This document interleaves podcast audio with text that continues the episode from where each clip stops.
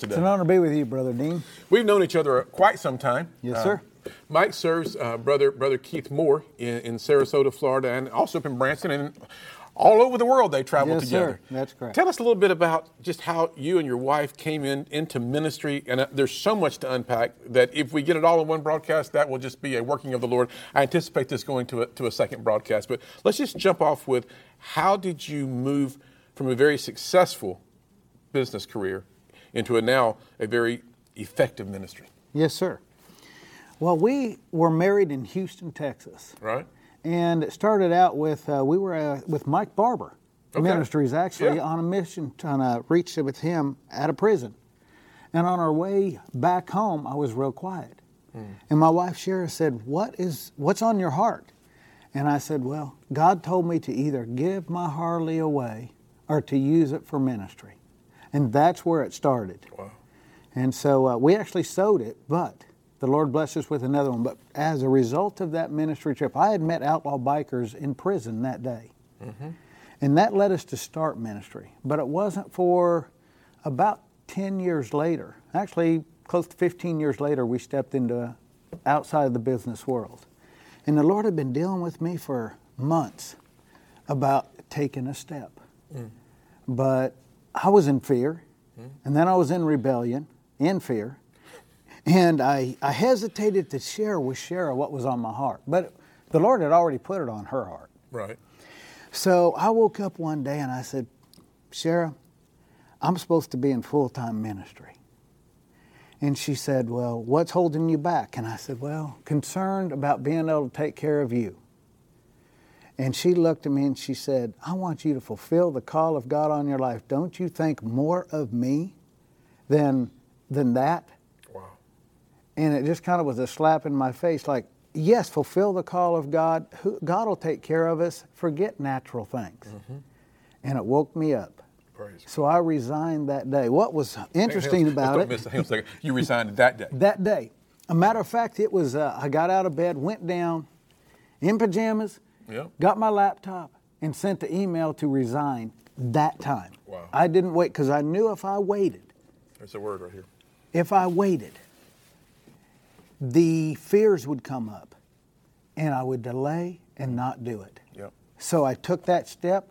I went and sent an email to the president of the company and uh, HR and you know that I was resigning, turned in my resignation. And then I walked up, probably white. yes, sir. And uh, what was interesting about it is about two hours later, I got a phone call. Mrs. Phyllis Moore contacted me. And she said, uh, Are you in town today? And I said, Yes, ma'am. She said, Are you working? I said, No, ma'am. She says, You're not working? I said, No, ma'am. She goes, I said, I resigned. She goes, Well, it's about time you got out of fear and did what God called you to do. I mean, just a, that straight right in the face. and she was right Yeah. that I needed to get out of fear and do what God had called me to do. So we took a step that day. Hmm. Actually, the rest of the story is we I went for a ride on a motorcycle. At the end of the ride, Brother Moore pulled over. He didn't say a word to me about it all day. So the enemy was playing thoughts with me all day. I missed it, you know, all Right. this other stuff. Because we had stopped for lunch, things of that nature. And uh, Brother Moore said, Well, I hear that you've resigned. I said, Yes, sir. He said, What are you going to do? And I said, Well, God told me to, uh, to help you, sir. But if I, if I can't do that, I'll go preach. He said, Why don't you do both? And that's where it stepped out and haven't looked back, Haven't looked back. haven't went back. And God has blessed us abundantly, prospered us. Yeah. Glory to God. Amen. So that's that's led us up to. I mean, now you obviously you have your own ministry. You've you've written a book, which we're going to talk about in a few minutes. You, you travel with Brother Moore. You assist him. Um, let's go back to the business side of your life because sir. you you were you were in a significant position and Yes, you were sir. doing significant things, not just here in America. You it was you were bouncing the, the globe. Yes, sir. Talk about your life there, what it was like, and kind of let's let's back up a little bit, which leads us to present day. Yes, sir. Well, it actually started um, in high school, where the counselors told me I was not smart enough to get a degree or go to college. Now, that's not for everybody, but a counselor should encourage you. That's right. And they told me I wasn't smart enough, so that discouraged me. But um, um, an individual who was the vice president of engineering for Nabisco, I was cleaning horses' stalls for him. He said, Mike, you can do it. And he encouraged me to take the step. So I went, got my engineering degree, computer engineering, and took a step. Mm-hmm. Well, before long, I was doing engineering for a Swiss based engineering company called Asea Brown Boveri, ABB. They mm-hmm. were sending me all over the world. I wasn't the best engineer. The Lord has, had graced me and helped me because I wasn't a straight A student, Right. But I was taking steps of faith whenever He would send me places. So before long, I realized uh, actually the vice president of sales came to me and said, Mike, you're really not an engineer. Well, I pride. What do you mean I'm not an engineer? And I said, Yes, I am. He said, No, you're a sales guy. Well, I thought that that was a slap in the face. what do you mean I'm a sales guy? You know, I looked at that being somebody door to door selling encyclopedias, and there's nothing wrong with that, Right. but, you know, Not what you were heading. to. he said, he said, well, you know uh, that that project. I was in in Russia. I was in Vladivostok, Russia, and I came back with a change order for a big engineering project from a refinery. And he says, you know that project that you just brought back. He goes, um, thank you. And I said, yes, sir. He goes, no, thank you. I said, what do you mean? He said, the commission off of that was about hundred thousand dollars, and since you're not the sales guy, I get to keep it. I said, I'm a sales guy. and so that's whenever I stepped out and went into sales, which took me all over the world doing business deals with executives of Fortune 50 companies. Um, Altamimi, the Prince's House of Saud for 11 gas oil separation plants. So it took me all over the world doing business development. So, with that being kind of the backdrop, with, you've written a book called The Glorious Life of Faith, right? And, Yes, and sir. I, I'm, I have been through the book, and there's a couple of things in there that I thought would be interesting to talk about because it, it, it speaks to the obedience factor. One of them being uh, in, in, on, in the book, it talks about how you were at at the airport in Texas, Yes, sir. and the custom was to bring gifts when you went overseas. We'll let you jump off from that point. Well, I was on my way to Omsk, Russia, which is in the southern part of Siberia. Now, keep in mind that you've got chunks the size of cars of ice floating down the river in July in Omsk. Okay, it's uh, so I was uh, on my way there, and I was talking to my wife Shara, and I realized I did not have a gift for them. So, in that part of the world or part of the East, it's customary to bring a nice gift and present it to Right. them, especially if you're the sales guy trying to get them to buy. Right. Now, keep in mind, in, in Russia, it's it's not like a Western, uh, you know, countries. It's all government socialistic money, so it's not their money they're spending. So they want a they want a, a good product, but they want to be taken care of. Right. Yep. And I'm thinking, oh my, ah, this is not going well. So I told Shara, I said, I got to find them a gift. So I went into one of the little stores at the in the international terminal. Right. And all I could think about is what am I going to get for 10 men on the plane as carry on? So I got these little Texas Lone Star belt buckles. And have you seen those uh, belts that little children wear that uh, are made out of rope? They're kind of Yep, stacked yep, rope, yep, black and white, with a little brass clip that goes on the end. And I'm like, "Ah, this is lame. This is not. I mean, these are businessmen and, and engineers of, an, of a huge ethylene plant and a refinery. But they're calling boarding. So I buy 10 and take them with me the whole way there. So we flew from there to Frankfurt, Frankfurt to Moscow, get on Aeroflot, which I don't recommend. Yeah, I know that trip. And uh, I went to Omsk, southern Siberia. And the whole time, the enemy's telling me, you've just lost this. Now, keep in mind, these are very big contracts. So by then, it's a quarter million dollars to even write the proposal, not the contract. That's just what our investment was to, to write the proposal. So, you know, um, uh, the whole time I'm like, you just wasted all this company time, money, you know. Don't even take that out. You're going to even look worse. You know, send them something. So I'm at the meeting, and at the end of the day, it's, about wrapping up, and they bring me this book from Russia. um, from Omsk about the refinery, and they say, We're the world's biggest refinery.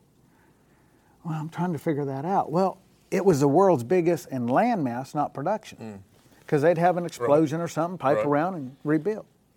So they handed me this book, and they're all, you know, just smiling about it, and I'm thinking, oh, great, you know. So I take this out of my uh, little case, and I start handing them to them. They get excited. These men are getting excited over this little Lone Star, Texas belt buckle. And I'm like, what do they know about Texas? So they're all excited about it, and they invite me to dinner. And I'm thinking, you know, what's going on here? Why are they so excited about this little belt buckle? And, uh, you know, on the way there, I kept praying, and the Lord said, you know, He kept giving me, trying to put peace on me, but I kept taking the thought to the enemy rather than taking captive of them. And at that point in time, it realized me the Lord had a plan. Yeah. I hadn't missed it as bad as I thought I did. Yep. Yep. So they invite me to dinner, but they take me back to a flat. They didn't have hotel rooms, so they put you in a little apartment that, that was at the refinery. And I go in, here's a little black and white TV. It must have been three to five inches or so, with a bowl in front of it, like a little round curved fish bowl. And so I turn the TV on, it's in the way, so I move it aside. Well, I realize when I'm moving it that it was um, designed as a magnifying, Magnifying glass. glass. With a pitcher of water there, when it got low, you put water in, it would distort it, but it would magnify the picture. There was two channels. One of them was uh, Russian propaganda, basically, Right. um, government stuff. The second one was reruns of an old U.S. TV show called Dallas. so here I am in southern Siberia, which is Wow. a, a oil part of, their, Uh-huh. of Russia, as well as cattle. Dallas. Dallas, perfect. And so it was reruns, and it was the same person interpreting. One guy, it didn't matter if it was a lady, if it was a man, who it was, one guy was interpreting in a deep Russian voice. And I just sat there and thought, no, only the Lord could orchestrate this. You brought J.R. Ewing to I bu- exactly. JR's in Dallas. I'm from Dallas is in is in Russia. so we go to dinner and they're walking down the sideway. People walk by and they'd grab their belt buckle and kind of lift it up and you know. And needless to say, the Lord blessed me with a very, very lucrative contract. Amen. Amen. Well, see, that's, and you said something there. You, you, you were, when the enemy brings thoughts to us, instead of taking the thoughts, you said, bring them into captivity. Yes. It's so important because there's so many people just, whatever hits their mind, if, they, if their mind's not trained to filter it through what the Word says, then they receive that, and thoughts drop down into their heart. And what's in your heart's in abundance is going to come out of your out mouth, mouth. and then you're going to you're, you're now you're speaking the problem, That's and you're right. deceived. Yeah. The truth is what is what you're talking about the whole, in this whole book here is is how truth basically sets your life free. Yes, it does. Free indeed. Free indeed. So there was another story in here that I, I want to talk about just briefly, um, but it got my attention. Bananas, Banana faith. banana faith. Yeah. That's a new kind of faith for most people. Well, it, it got my attention. I was like, now, Lord, this is that banana faith. What what could this be? And when I read it, I was like, Lord, you're just. And it, it taught me and reminded me yet again that God is in the most minute of details. Yes, he sir, he cares is. about your life in such a way that, irrespective of what you're going through, you may be sitting in a hospital today watching this. You may be in a prison watching this. You might be a pastor watching this. You may be a stay-home mom or dad. Wherever you find yourself on this continuum of life, God cares. Not take on the cares. He, he genuinely cares for you. He loves sir. you, and He loves every detail of His plan for your life. T- teach us about banana faith. Banana faith, yes. Well, I had learned from the situation in Omsk about taking captive of your thoughts. Yeah. And so I'm on my way back to Russia for another project. And in Frankfurt, you know that some of the food in, in certain parts of Moscow or Russia are not necessarily fresh. Right. So I grabbed a banana and put it in my briefcase In in Frankfurt. Flew to Moscow and went to a meeting. And at this meeting, it was me against another engineering and construction company that's based out of Houston. So it was both of us. And they would come into one office and negotiate. And then they'd go to the other office to negotiate with the other company. Right. And so we were on a break, and it didn't look very good for us. and all of all of the team that was with me, the other people that were there, pre-consultants, uh, engineering consultants, and you know, I had some accounting people cranking the numbers and stuff for very big contracts. And they were kind of, oh man, it's not looking good. I said, hey, we, we've got this. The Lord had already revealed it to me. I said, you know, guys, I'm, I'm going to go pray. Some of them join me. I said, we've got this. Don't lose the faith on it. Mm. You know, and I'm a, I'm a Christian man working for a public traded company, but they knew that I was a believer. Yeah. And I encouraged them and I said, No, let's go back in. The Lord's going to do some stuff for us. So we went back into the meeting room. They were still standing around getting coffee and uh, some uh, little cookies. Well, I grabbed the, the banana out of my case. Right. Silence. And they all looked at me and I'm like, Okay. So I asked the interpreter that was there, I said, What's going on? Come to find out, these gentlemen had never tasted a banana because they were from a very rural area of right. Russia. Everything was made within like 100 miles from there and not good not transportation, fresh. let alone something like a banana that's right. tropical. So the Lord put it on my heart and quickened me. Go ahead and cut it up. So I took a little uh, plastic knife right. and I started cutting it in slices. And I handed it out to everybody that was there in little slices. And these men got all excited. They'd take a little bite, almost reminded me of a little chipmunk. Right. They'd take a little bite and then they'd talk and rush and get all excited. Needless to say, not long, I saw the competitor being walked out, getting in, in uh, the van. And I'm like, well, this is either very good right. or very bad. One or the other. And I got excited because I knew the fact mm-hmm. from the way they were all, because it wasn't the top guys that went to the other room. It was some of their lower level staff. Mm. And right then and there, the guy, the, the president of the, the plant, came and said, told me that we had, had selected us, and where did they sign? We hadn't got through the finished the contract, the terms, the payment terms, let alone all the product we were delivering. They made the decision based on a banana. Based on a banana because See, I had went in faith, knowing that God. Matter of fact, before I even went, it didn't look good. And uh, the president of our company came and said, "Are you sure you want to keep investing time and resources in this?" And said, "Hey, you can back out now. We don't want you just wasting money." And I said, "No, I believe this is of God." And I went from that aspect. I went trusting the Lord in yeah. it. And where, where, where, you may be in business today. You, you might be a a stay-at-home mom or dad, wherever you wherever you are, whatever you're doing, the principles that Mike's talking about will work for whomever works these principles. Right. You you are not yet in full-time ministry. No, you were you were in the business world, but you are a a spirit-filled believer. That's correct. And, and, and this is this is I think a real key component to this. Who was not ashamed of the gospel. No. And people knew. Not you said ashamed. you said people knew you were a believer. Oh yes, they, they knew knew that you prayed. I didn't hide it. You don't yeah. have to be all religious right. and weird, but they should know that you are a righteous man or woman of God mm-hmm. and where you stand. They knew that I was not going to go out and do some of the things that they were doing. Mm-hmm. And the word Matthew 6:33 says, "Seek mm-hmm. ye first the kingdom of God." Yes. I would take breaks and they would know I'd go to a room and get quiet and seek the Lord. I'd pray. Seek ye first the kingdom of God, and all these things will be added. He added those contracts to me yes. as a result of putting Him first. And that's the key. Putting, he just said it again, putting Him first. Because when we put God first, we're showing Him. It's like in giving.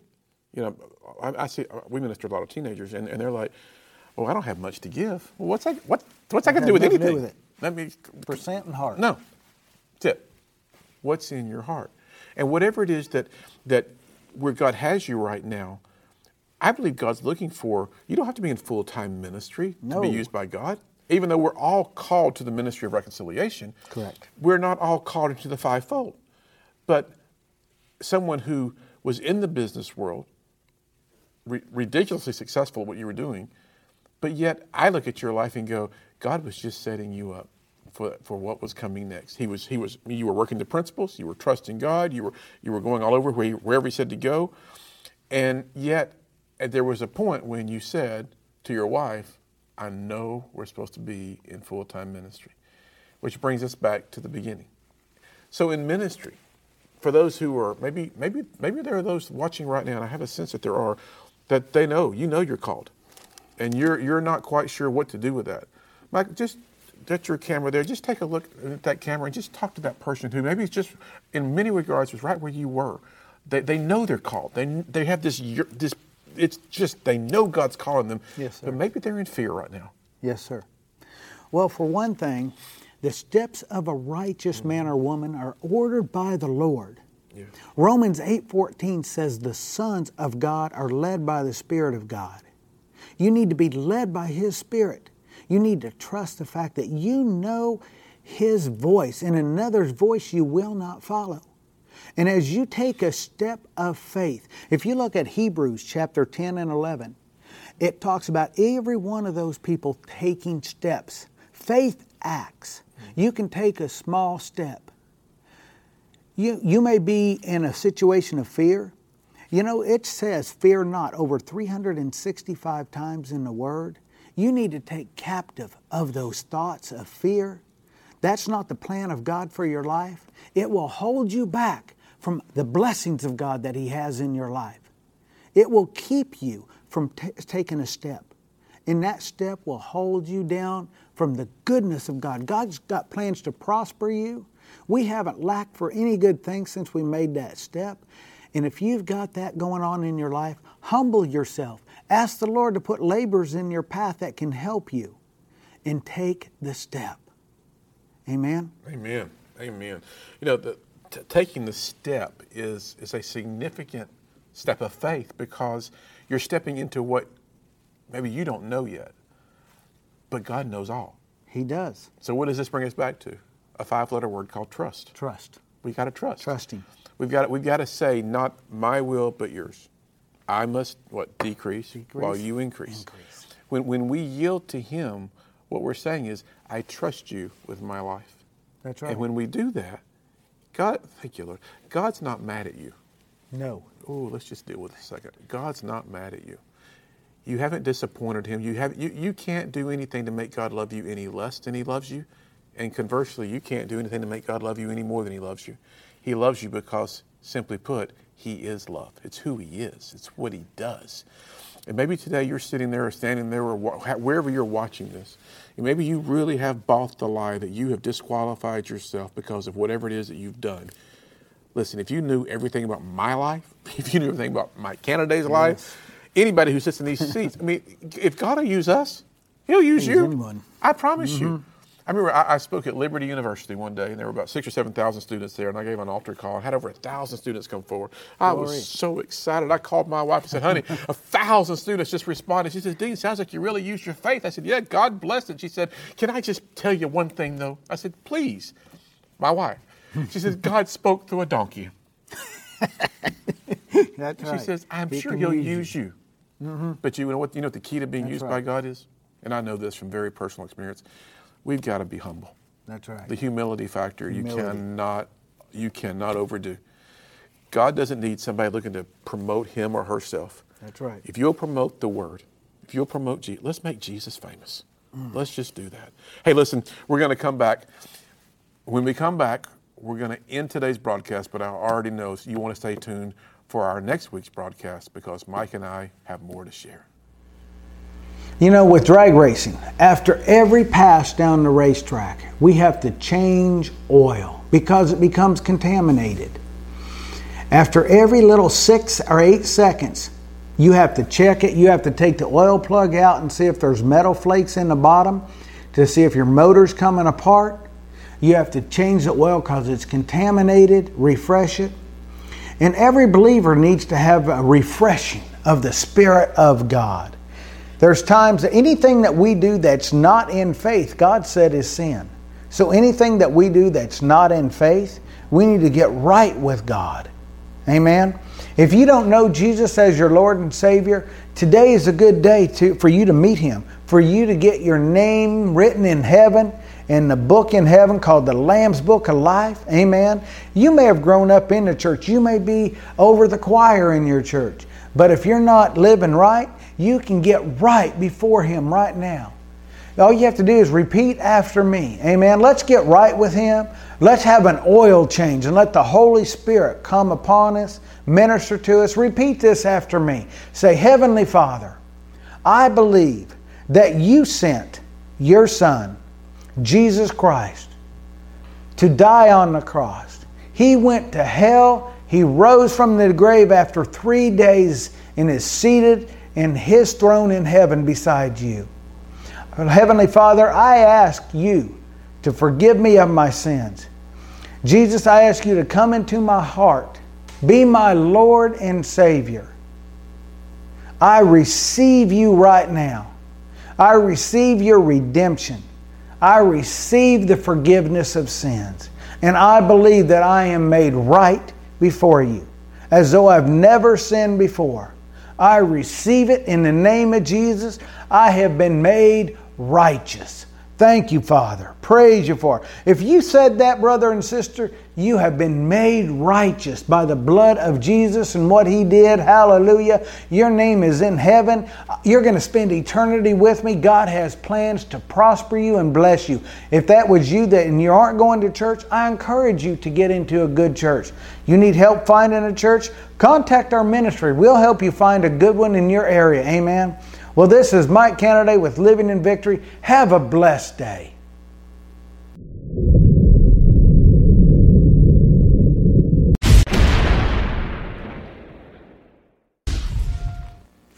Hi, this is Shara Canaday, and I hope you enjoyed today's broadcast. Due to the goodness of God and the graciousness of our partners, we're happy to inform you that you can download our products free of charge from our website.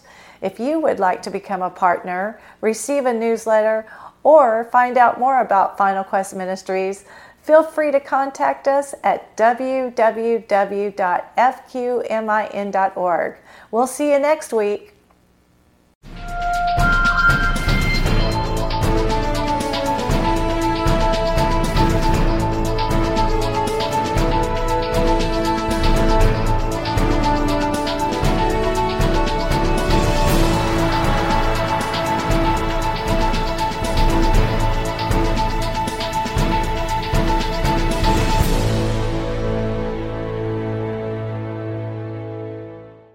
Thank you for joining us today. For more information or to learn more about Final Quest Ministries, please visit our website at mikecanaday.org.